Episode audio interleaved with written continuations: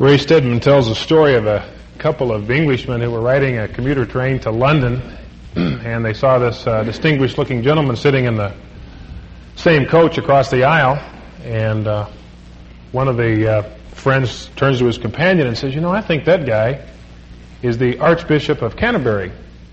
The guy says, No, I don't think so. says, No, I really think he is. No, I don't think so. So the first man says to his friend, Look, I'll bet you that that's the Archbishop of Canterbury. And the guy says, Okay, you're on. And so he gets up and he goes across the coach and he interrupts this man who's reading the newspaper and says, Excuse me, are you the Archbishop of Canterbury? And the guy immediately rips off a round oath, begins to swear, and tells him to get lost. So the guy returns to his uh, seatmate and says, Well, the bet's off. There's no way to find out. He won't tell me. you know, and the you know, and the point of the story is quite simply that, that being a Christian ought to make a difference in the way we live life. That if there is no uh, discernible difference in the way we live life as believers from the way we lived life before, then uh, uh, we're fooling ourselves. Uh, some of you know uh, Jim and Judy Mechanic and are aware that a few years ago they bought a little house over on Mountain View Drive, which was a fixer-upper, uh, peeling cracked paint on the exterior and scruffed, beat up floors on the interior, needing a paint job on the inside. And when Jim and Judy moved into that home, they immediately began to go to work on some of these things. Gave the exterior a new paint job, began to trim the hedges and, and uh, mow the lawn and rake the leaves and uh, polished and buffed the floors on the inside of the house and repainted the inside of the house.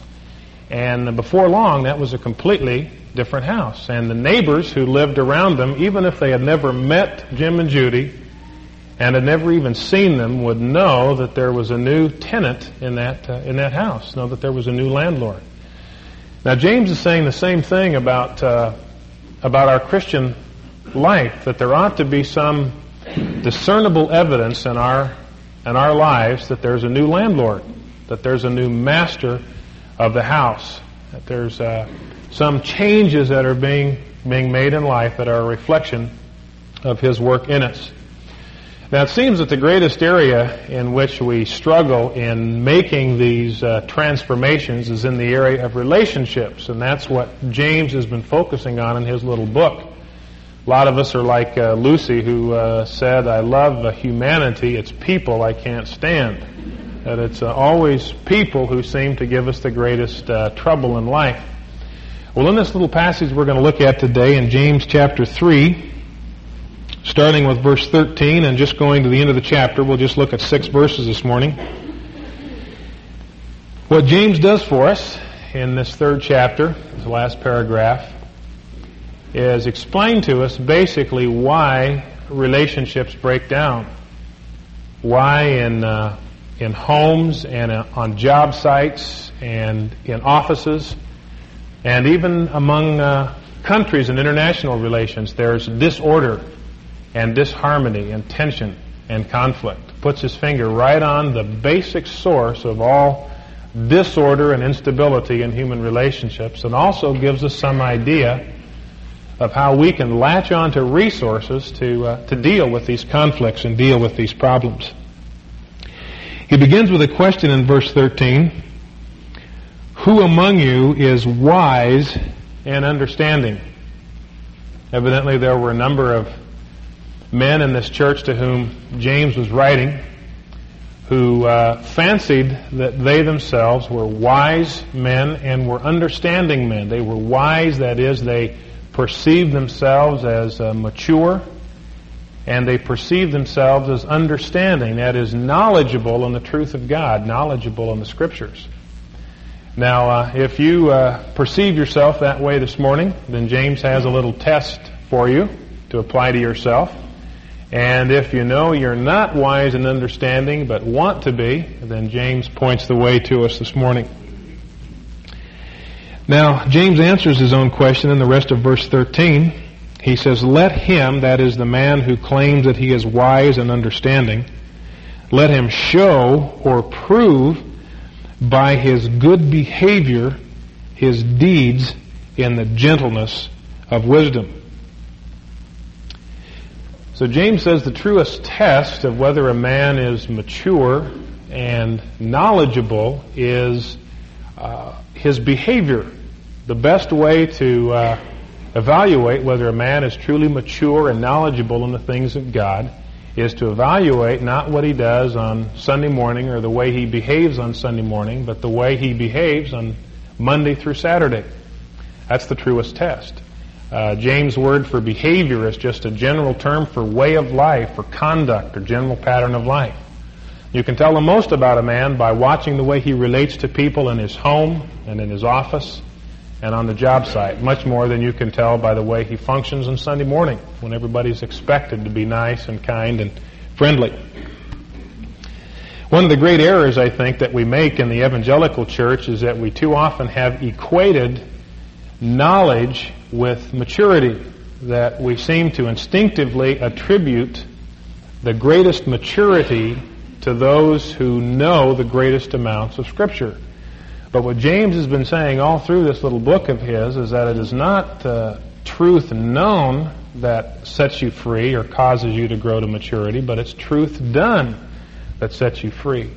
It's not how much of the Scripture you have mastered, but how much the scriptures have mastered you. That really counts. Now, what James focuses on in terms of behavior is the quality of gentleness.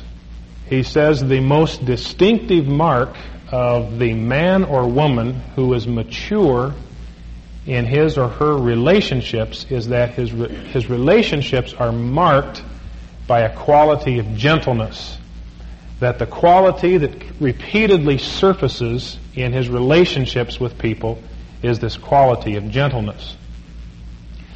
Now, gentleness, quite simply, is a willingness to yield our rights to one another.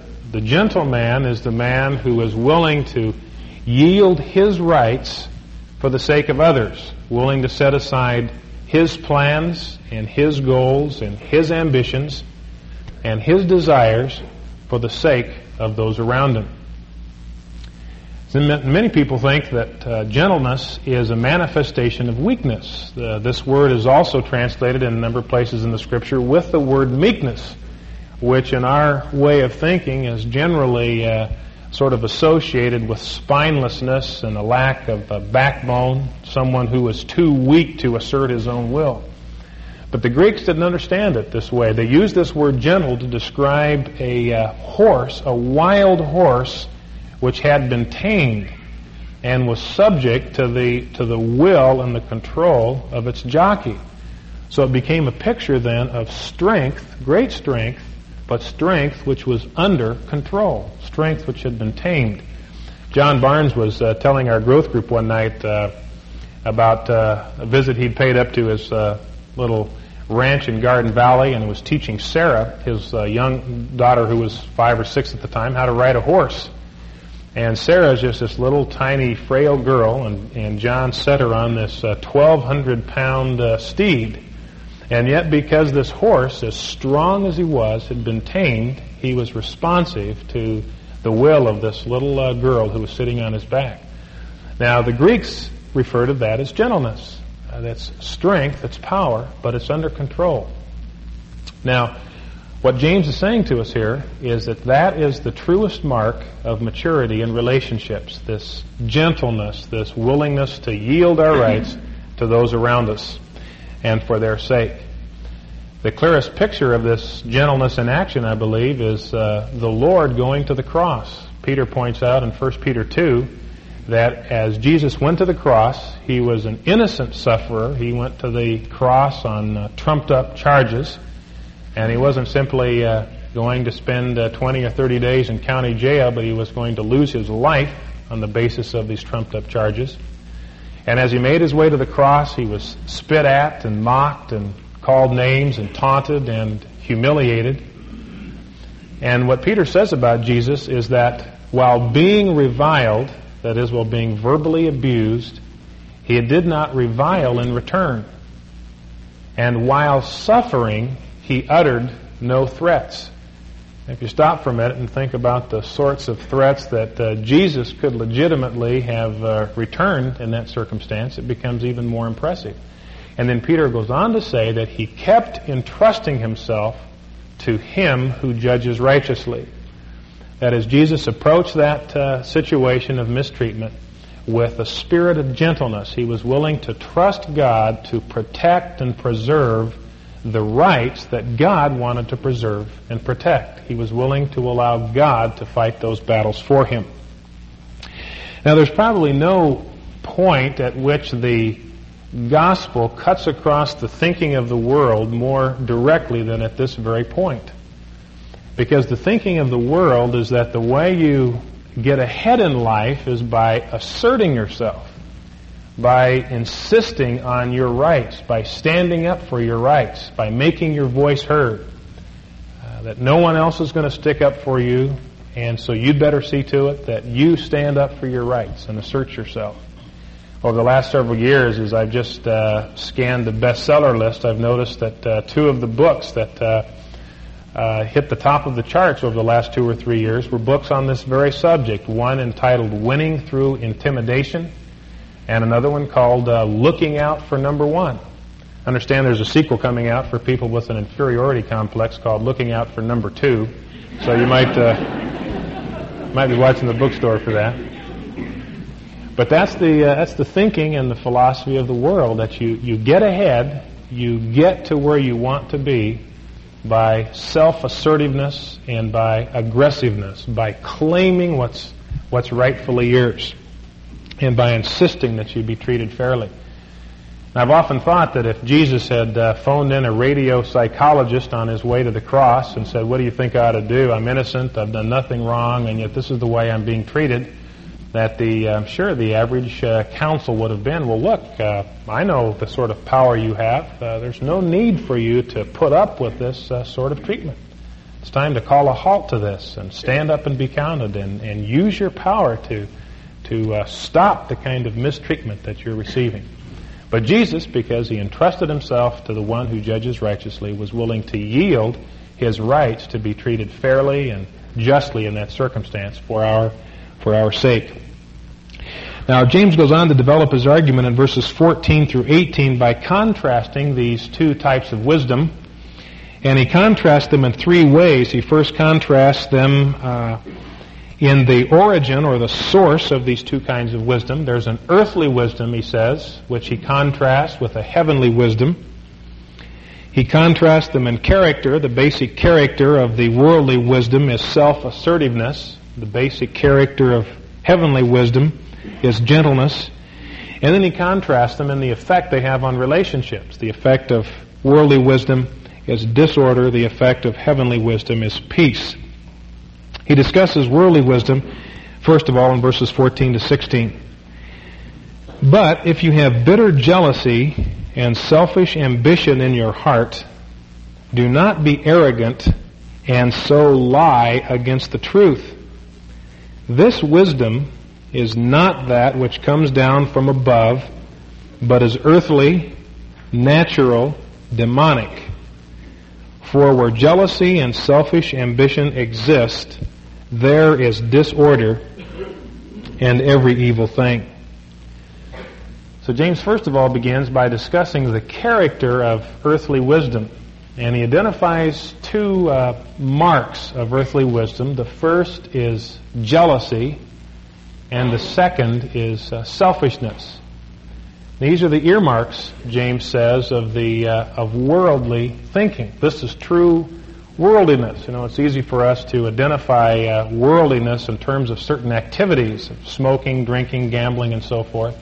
But the scriptures are always more profound than that. They go to the to issues of the heart. And what James says true worldliness consists of is uh, jealousy and ambition and selfish ambition. Now James says these take their root in the in the heart of man where they can't be seen. You can detect them by the way they express themselves, but they're they're in, they're tucked away in the human heart. And I think it's uh, uh, good for us to take this little opportunity as we study James' paragraph to sort of run a quick uh, self-examination to ask ourselves what uh, are these things lurking in our hearts? is, is jealousy of others present in our hearts.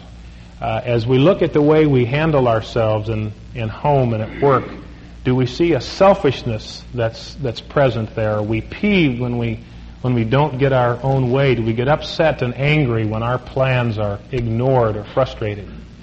Uh, are, are there those that we are, are jealous of at uh, work or jealous of the sort of success that they have in business? Uh, are we jealous of the sort of wardrobe that others possess or the sort of material possessions that they're able to afford or the size of the home that they live in? Are we envious of others for the uh, kind of uh, personality that they have or the gifts that God has given them in ministry?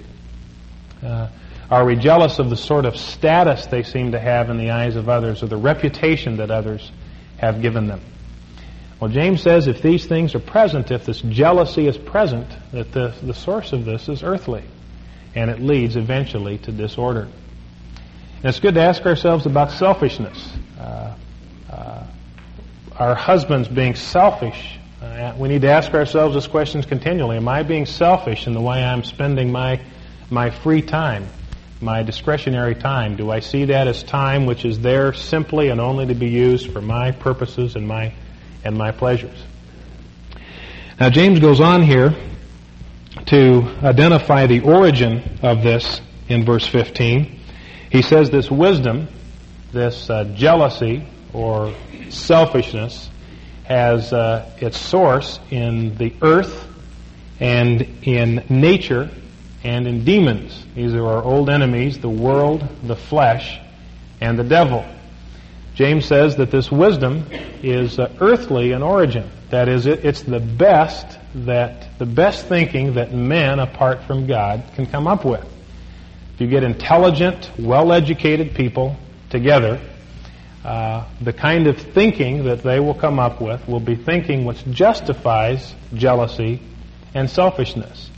Uh, the best educated minds of our generation tell us that the way to get ahead in life is through self-assertiveness and through aggressiveness. James also says that this wisdom is natural. Now what he means by that is that it comes easy to us. That this is a second nature for us to be uh, jealous and uh, selfish people. That we are, we're born this way. This is what uh, theologians refer to as the doctrine of original sin that when, when we come into the world, we come into the world with this basic twist toward uh, self-centeredness and, and envy, that we're born this way. Uh, every, uh, I think every parent in this room can bear ample testimony to this. I think the doctrine of original sin is the easiest doctrine in all of the scriptures to prove because all you have to do to prove that this is true is to ask yourself the simple question, what do you have to teach children? Do you have to teach children to be bad? No, all of our efforts as parents are directed toward teaching our children to be good. Well, why is that true? Because their basic bent, the basic twist of their humanity, is toward self-centeredness and toward evil. If you uh, ever question this, I invite you to take a tour of duty in the uh, nursery at some point and uh, you will see uh, graphically demonstrated the uh, results of selfishness and jealousy in the human heart. I have a little 19-month uh, old daughter who um, reminds me of this basic truth every day. A little angel, but there are times when she can be a little savage, and nobody taught her to be that way. That's simply the nature that she inherited from her father.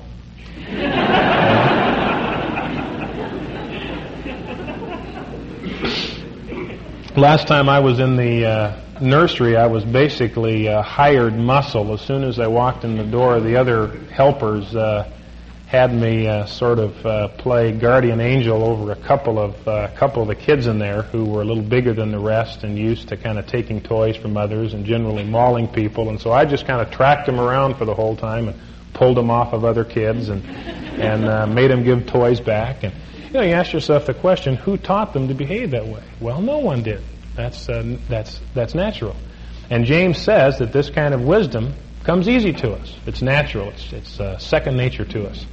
I was at the uh, Red Lion not too long ago uh, doing some studying there in the coffee shop, and I was uh, interrupted by this distraction over by the registration desk, and I looked over there, and there was a man who was very well dressed, three-piece suit, probably in his late 40s, obviously uh, very successful, and prosperous. And as his, he was carrying on a discussion with the desk clerk and getting increasingly heated, and from my vantage point, clear across the lobby of the uh, Red Lion Riverside, I was probably 75 feet away. I could hear every word that this man was saying, and evidently his uh, reservation had been botched up, and uh, he was extremely uh, upset about this. He was irate and uh, began to throw what amounted to an adult-sized temper tantrum. Got so angry that he smashed his fist on a, li- little uh, uh, uh, little display case there, and actually cut his hand. And wound up having to get some stitches in his hand. But the thing that uh, the thing that occurred to me is that here's a man who is 48 years old, and he acts just like my 19-month-old daughter when he doesn't get his way. You know, here's a man who's successful, prosperous, but has not grown uh, one yard toward personal maturity. So this is natural, comes easy. And then James says finally that it is demonic in origin, that this actually comes from, from the pit of hell. This is one instance of spiritual warfare in life, that these, this jealousy and this selfishness originate with our enemy. We have a plum tree out in our front yard, and it's a pretty tree, but the fruit it produces is very bitter and very uh, tart, and it always will. That's the nature of that that plum tree to produce a tart and bitter fruit, and no amount of doctoring or or changing is going to ever get that tree to produce good fruit. Now James says that's the way human nature is; that it will always produce uh, sour, bitter fruit. Now in verse 16 he tells us the way in which we can know that the source of this wisdom is uh, demonic, and he says you can tell by the effect it has in relationships that where jealousy and selfishness exist, there is disorder and every evil thing. That the basic uh, evidence that jealousy and selfishness are at work among us is when there is disorder in our human relationships, when there is unrest, instability, or there is tension and conflict among people. So if those qualities are present in, in, my home or in my office, then it's an evidence that uh, Satan is at work sowing seeds of jealousy and selfishness, which eventually issue in disorder. This is why so many uh, marriages uh, head for divorce, is that marriages are basically a union of two people who by nature are jealous and selfish. And eventually, they will, it, this jealousy and this selfishness will, will break out and manifestations of disorder and unrest. This is uh, the word that political writers of the day use to describe uh, political anarchy or insurrections. And James is putting his finger on here on the basic explanation for unrest in the world. This is why uh, Lebanon is at a boiling point, and why things have heated up in Central America, and why uh, things are uh, are out of order in Grenada. It's because people are jealous, and selfish. And wherever these things are present, they eventually break forth in disorder. This is why the things that the, the UN and, and our Congress do, as good and as right and as helpful as they are, are never going to address this problem.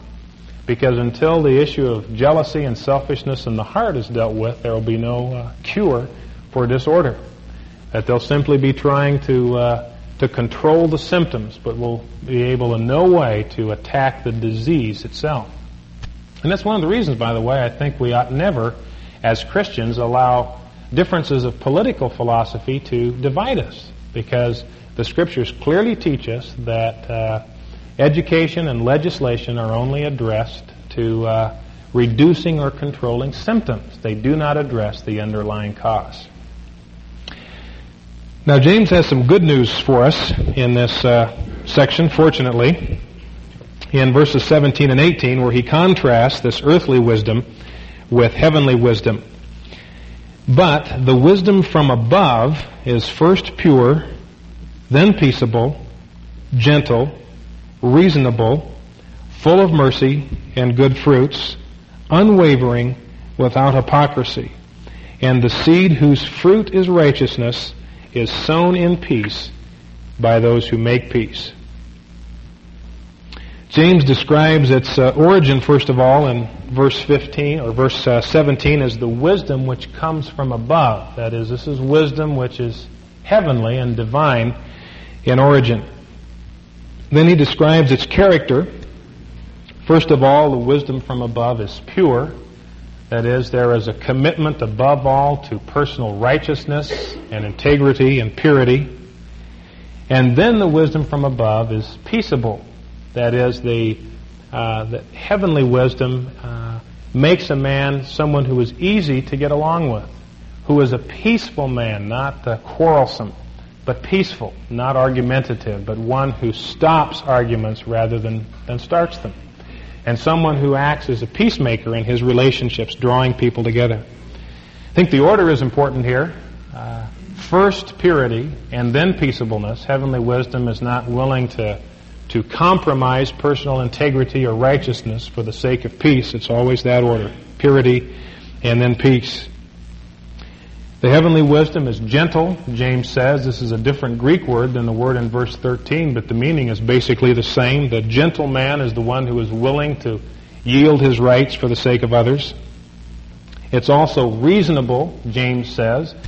This word literally means uh, that heavenly wisdom is willing to be persuaded that the man or woman who's characterized by heavenly wisdom is not someone who is so stubborn and, and closed-minded and dogmatic that they're unwilling to consider new information and new points of view and adjust uh, one's opinions if evidence warrants. It's also full of mercy and good fruits. That heavenly wisdom has a compassion for people in their in their need when they're afflicted and miserable and not only a sense of compassion and pity, but full of good fruits. That is, heavenly wisdom actually takes steps to relieve this sort of suffering. It's unwavering. I think in this context, what James means by unwavering is that it's, it's unwavering in the way it, it treats people. That heavenly wisdom is by nature impartial. Uh, David's already touched on this in uh, teaching on chapter 2 that uh, heavenly wisdom doesn't gravitate simply toward people who are like me or who are educated, sophisticated, wealthy, but has the same concern, the same love, the same impartiality for all men, whatever their social status. And lastly, it's without hypocrisy. Uh, as many of you know, the, the word hypocrisy literally means to speak from under a mask. Actors in the early Greek stage would always wear masks when they performed on stage and they would uh, carry out their roles speaking their parts from beneath these masks. And it became then a picture for someone who uh, appears to be something or someone different than he actually is. James says heavenly wisdom is utterly without hypocrisy, that, uh, that what you see is what you get, that there are no uh, hidden secrets, that what people observe and see about us is exactly what we are. We're not a different person in public than we are in private. And then lastly, James discusses the effect that this heavenly wisdom has, which is heavenly in source and is characterized by gentleness. It says, The seed whose fruit is righteousness is sown in peace by those who make peace. As the, the long range effect of heavenly wisdom in relationships is that it draws people together. That uh, heavenly wisdom is a peacemaker and uh, that those who make peace sow a seed, James says, which bears a harvest of righteousness. That when someone acts as a peacemaker, acts as a peaceable man, that he sows in that act a seed which bears a harvest of righteousness. Uh, Debbie and I illustrate this over and over again in our marriage. If one of us is a little testy or a little peevish, says something a little snappy or short, and the other person responds with gentleness and uh, with a word of encouragement, uh, with a word of, uh, of uh, consolation, then uh, it affects the way the other person responds. Soon that peevishness and that testiness is dropped, and that person begins to act righteously. Uh, both people respond peevishly and testily, then the relationship at that point degenerates into disorder. But if someone will sow a, a peaceful or peaceable word or a peaceful or peaceable act, soon others around them begin to act righteously. You sow a seed which bears a harvest of righteousness. Well, the question that obviously we need to ask is where do we get this uh, sort of wisdom? James has said it's heavenly in origin, but how do we uh, how do we get this wisdom into our lives? Well, we've already discussed this back in chapter one. Remember when David taught in chapter one, verse five, James says that uh, if any of you lacks wisdom, let him ask of God, who gives to all men generously and without reproach and it will be given to him. So if I look at uh, my life and I see that there's some lack in my life of the heavenly wisdom that James has described here, then James says that the way we get this heavenly wisdom into life is simply to ask for it. If there's a lack of purity in my life, if there's a struggle in my life with some particular sin which seems to control me, and James says the solution to that is to ask God for it. You don't need to read another book or attend another seminar or screw up your self-will. You get that purity by asking God for it, who gives to all men generously and without reproach. That is, He dispenses all of the purity that we need, and He does it without reproach. He never gets upset with us because we have to come back to Him with the same need over and over again. If we lack peaceableness in life, if we see that our tendency is to be argumentative and quarrelsome, how do we become peaceful, peaceable men and women? Well, by asking God for it, that He loves to generously give to us a peaceable spirit. And He gives us to us without reproach. He never gets upset with us because our nature is to be quarrelsome. But He always gives to us generously the peaceableness that we need if I find that it's difficult for me to yield my rights, and when I have certain plans and uh, certain designs, and I find it's almost impossible for me to let go of those things without anger or bitterness, James says, ask of God, who gives a gentle spirit to all men, generously and without reproach. Uh, if I see that I tend to be stubborn and dogmatic and close minded, uh, usually uh, other people are a better source of this judgment than we are. But if I see myself that way, then ask God who gives to all men a reasonable spirit, a spirit which is willing to be persuaded and is flexible and, and compliant. So James is pointing out to us here is that any lack of this sort of heavenly wisdom that uh, we sense in life, we simply need to ask God for it. And as David pointed out, the one condition is that we really must want it. James says we must ask in faith without any doubting. That is, we must be convinced that that spirit of purity, that spirit of gentleness, that spirit of peaceableness is something that we really want. And if it is, then God will gladly and generously and without reproach give it to us. I often think of my uh, grandmother when I read this section. When I was uh, young and would visit her on vacation, she would always bring home some little surprise for me and for my sister. And the way she gave it to us is she'd always say, uh, hold out your hands and close your eyes, and I'll give you something to make you wise. Now, James says that's the way God deals with us. All he says that we have to do is simply hold out our hands and ask God for the wisdom, and he gives us what we need to make us wise. Jesus said in uh, one of the Gospels that he who is with me gathers, he who is not with me scatters that the man who is with me is someone who draws people together, that his impact on others around him is to draw them together to create harmony and peace. The man who is not with me scatters, that his, his, his effect on people is increasing conflict and disorder and unrest. I think that's a good question to ask ourselves this morning is what, uh, what sort of impact or effect am I having on the lives of people around me? Am I one who is gathering or one who is scattering. And the encouraging word from James' letter to us this morning is that we can be people who gather, who draw together, who bind people together in harmony if we simply ask God for the wisdom that we need. Let's pray.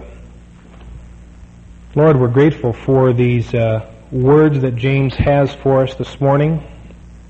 Challenging words asking us to examine our hearts for jealousy and selfishness. We pray, Lord, as we uh, look into our hearts at this point, that you would make us uh, willing to acknowledge the presence of these poisons in our heart if they're there, to honestly recognize them, confess them.